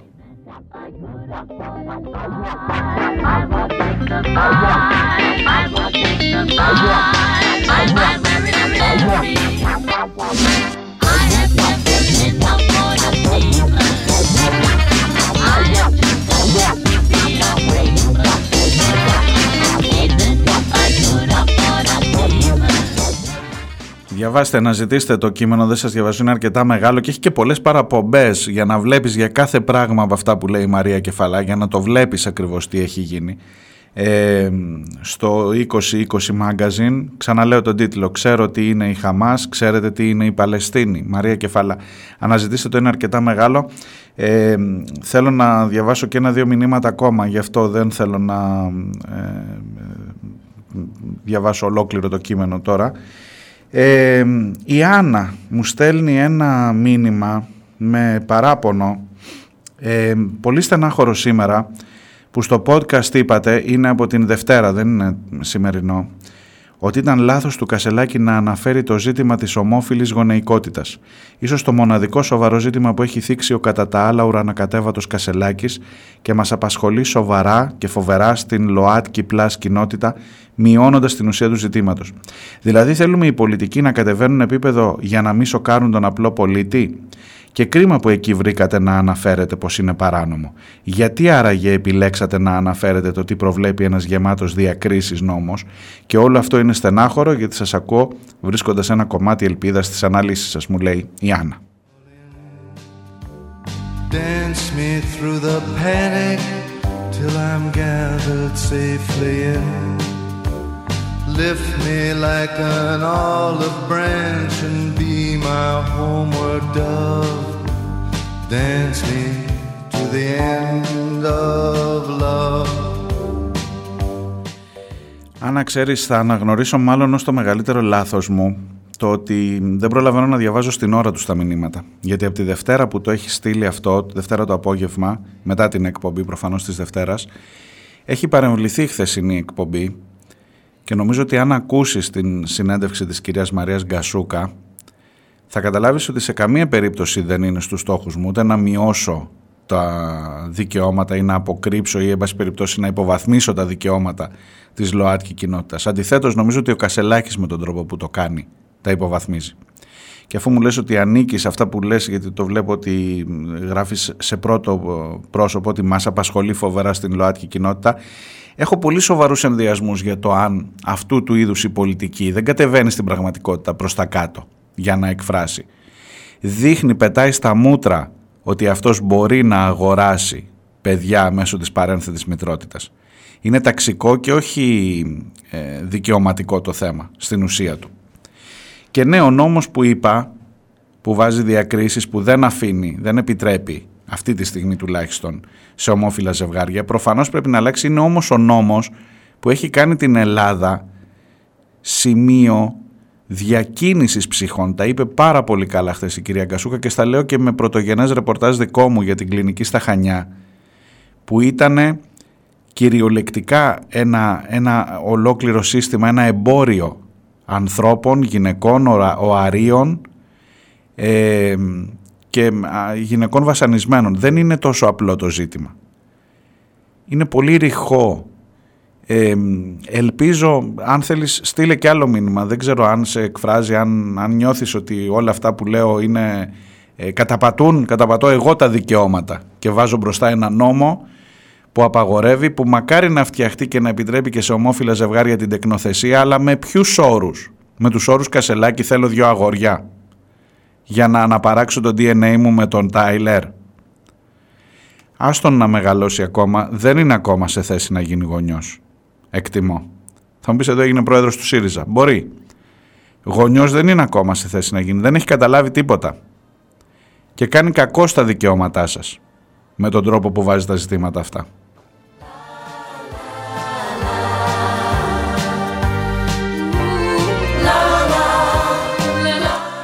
Ίσως να σε αδικό βέβαια. Είναι, σου λέω, το μεγαλύτερο λάθος είναι ότι τα διαβάζω ετεροχρονισμένα γιατί μέσα σε όλο αυτό με τις συνεντεύξεις και λοιπά σήμερα που δεν κάνω συνεντεύξεις έχω πιο πολύ χρόνο. Ε, αν έχεις ακούσει και την άλλη εκπομπή μπορεί να έχεις αλλάξει ε, γνώμη. Είναι από την Δευτέρα το μήνυμα αυτό. Όμως είναι ένας ενδιαφέρον διάλογος και έχω υποσχεθεί ότι σε αυτό το ζήτημα πάνω προσπαθώντας όσο μπορώ να είμαι λίγο χρήσιμος θα βάλω και άλλες φωνές και βεβαίως από την ΛΟΑΤΚΙ κοινότητα βεβαίως από την ΛΟΑΤΚΙ κοινότητα περισσότερο την αφορά από την κυρία Γκασούκα που, έβαλα, που, που, που βγάλαμε χθες, που μιλήσαμε ε, η οποία έβαλε και το άλλο ζήτημα του σε ό,τι αφορά την ε, ισότητα των δύο φύλων, σε ό,τι αφορά τη θέση των γυναικών, στο πώς αντιλαμβάνεται. Αλλά προφανώς είναι και ζήτημα της ΛΟΑΤΚΙ κοινότητας και σου υπόσχομαι ότι τις επόμενες ημέρες θα έχει και τέτοιες συνεντεύξεις στις πίσω σελίδες. Αν δεν έχει κορονοϊό μπροστά, έτσι θα δούμε. Αλλά τέλος πάντων όλα θα τα αντιμετωπίσουμε.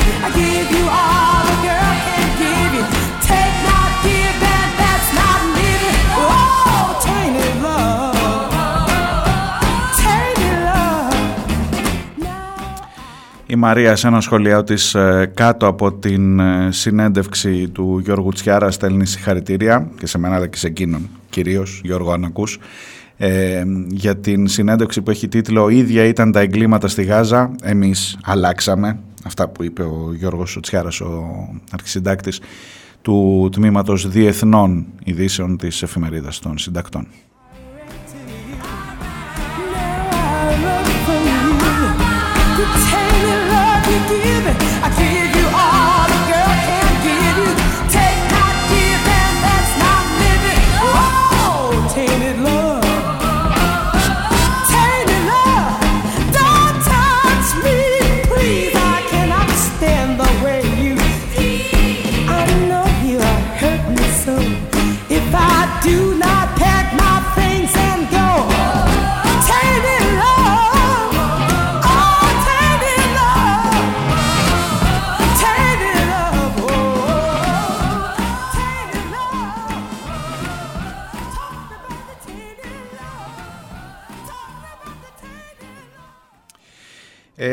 Debate. Δεν σας είπα τίποτα για το debate, διότι πού πας; Έχεις να κάνεις εκλογές, τελειώνει, κοντεύει να τελειώσει η εκπομπή, παιδιά.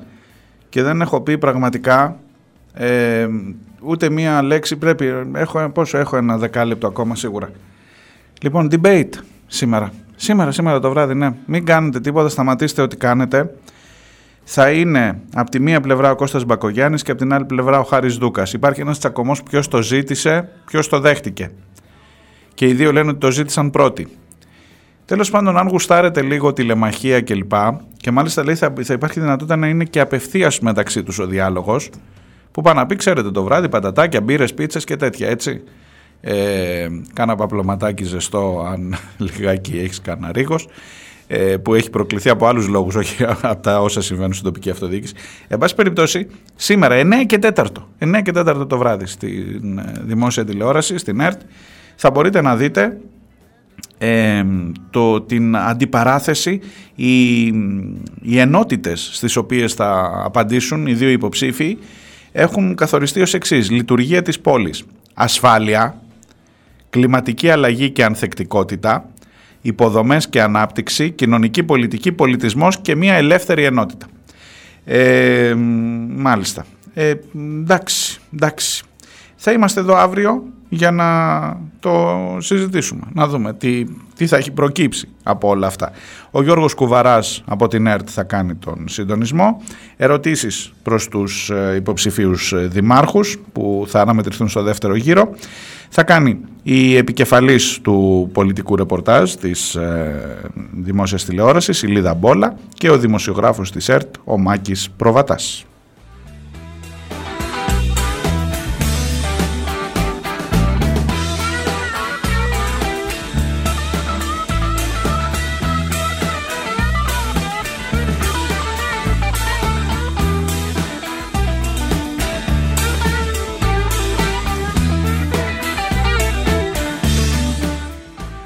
Και εδώ τίθενται ερωτήματα περί συνεργασιών κλπ. κλπ.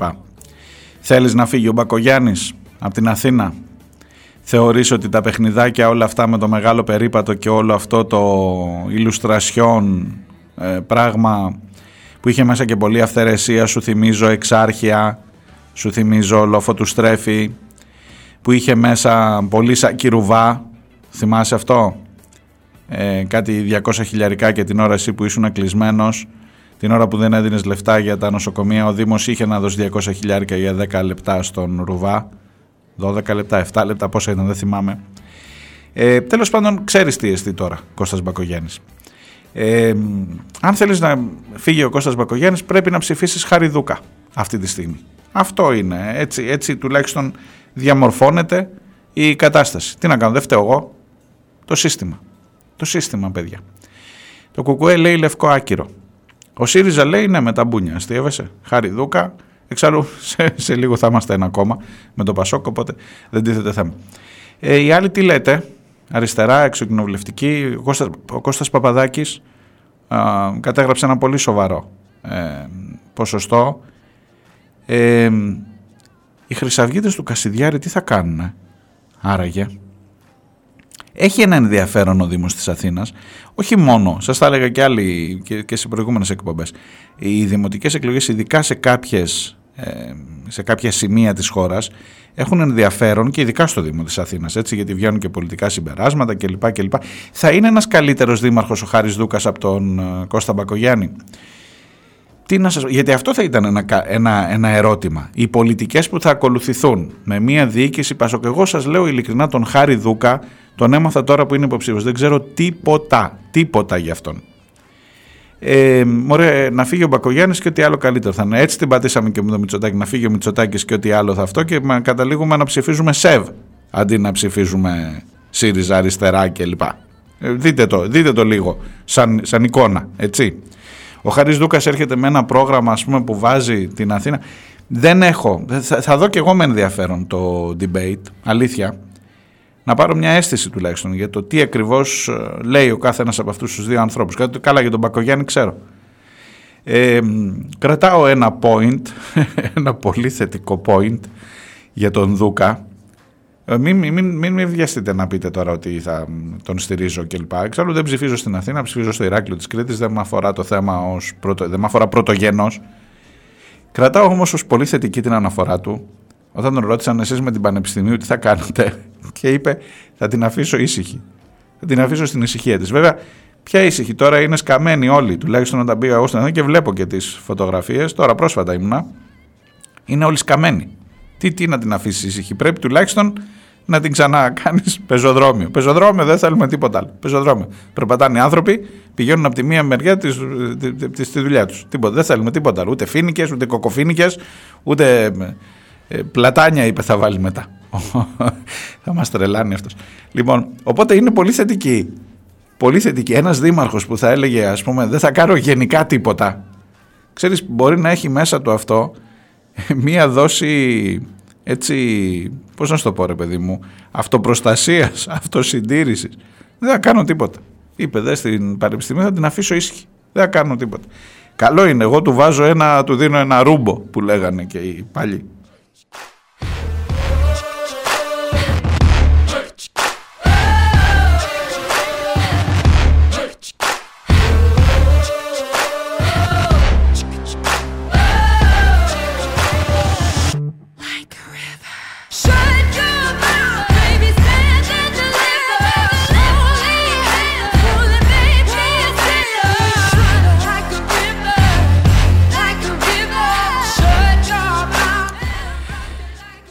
Εχθές το βράδυ στο σπίτι των αρχαιολόγων και με αυτό θα σας αφήσω μόνο τουλάχιστον να διαβάσω τα ονόματα. Ήταν η Νένα Βενετσάνου, ήταν ο Σπύρος Γραμμένος, ήταν η Σαβίνα Γιαννάτου, η Αργυρό Καπαρού, η Μαρία Κυλαϊδόνη, ο Δημήτρης Μητσοτάκης. Ο Δημήτρης Μητσοτάκης. Η Μαρίνα από τους Ενδελέχεια, έλα, ξέρουμε, καμία σχέση. Καμία σχέση, πραγματικά. Ε, η Μαρίνα Σάτη, οι Σκεδαρέσες, η Νεφέλη Φασούλη, η Μάρθα Φριτζίλα, ο Κώστας Γιαννάκης και η χοροδία Άσμα Εγάλεο. Ε, ο Άρης ε, Φαλιάγκας και η Ρίτσα Πέτσα με το λαϊκό συγκρότημα από την Καρδίτσα, αλλά και ο Αποστόλης Μπαρμπαγιάννης, ο Τσολιάς από την Ελληνοφρένεια. Και ήταν και πάρα πολύ ο κόσμος. Πάρα πολύ ο κόσμος. Και αν ψάχνεις έστω και με το κιάλι μερικές αιστείες αντίδρασης, μερικές αιστείες χαραμάδες αισιοδοξίας, αυτή η χθεσινοβραδινή ήταν μία από αυτές.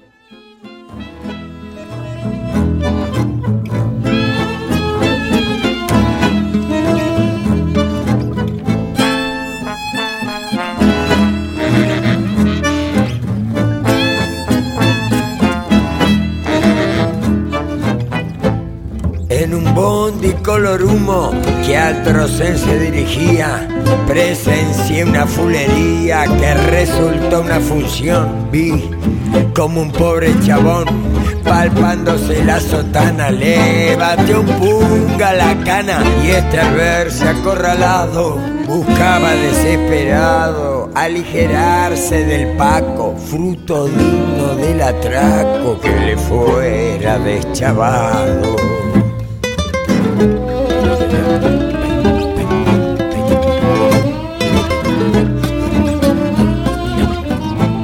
A pesar que el Gratarola le dio a la declamación, no lo convenció el botón que se mostró intransigente en medio de tanta gente.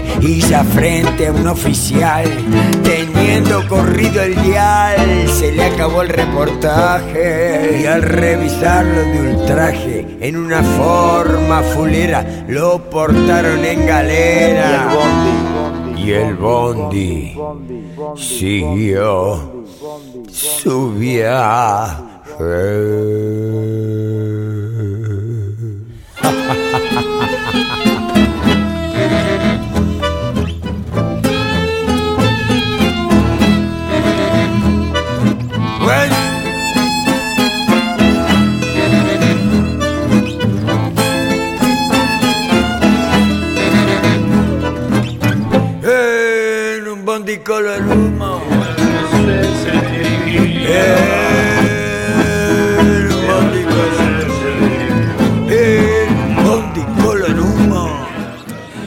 Και αυτός είναι Ντάνιελ Μελίγκο που σας έλεγα νωρίτερα και στο τέλος θα είναι από χθες το βράδυ ο Σπύρος ε, Γραμμένος. Εκεί τα σχέδια της άθλιας Μενδώνη θα αποτύχουν. Γεια σας, να είστε καλά. Ελπίζω να τα πούμε αύριο. Γεια.